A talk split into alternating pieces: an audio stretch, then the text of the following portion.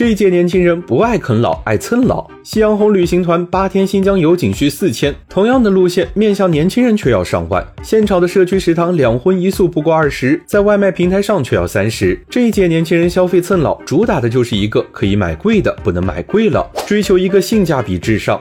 重庆的小唐就是如此，去了一趟九寨沟，包吃包住包车票，三天才花五百多。要是他自己组团，没个万八千，别想回重庆。而夕阳红旅行团里同行的都是热心的叔叔阿姨，拍拍照、拿拿行李，赢得了叔叔阿姨们的欢心。他们纷纷争抢着要给小唐介绍工作、介绍女友。便宜是便宜了，不过一趟旅游下来，小唐发现问题也不少。夕阳红旅行团虽然便宜，但路程规划并不合理。叔叔阿姨们有地方拍照就行了，小唐想去的网红景点却一个没见。着，而且作息时间差别大，叔叔阿姨们早睡早起，小唐三点还在床上蹦迪，睡觉睡不好，吃饭吃不饱，这趟旅行真让人自我怀疑。羽绒服卖不过军大衣，华莱士打败了肯德基。年轻人爱的不是蹭老消费，爱的其实是性价比。都说要做年轻人生意，那价格能不能更合理？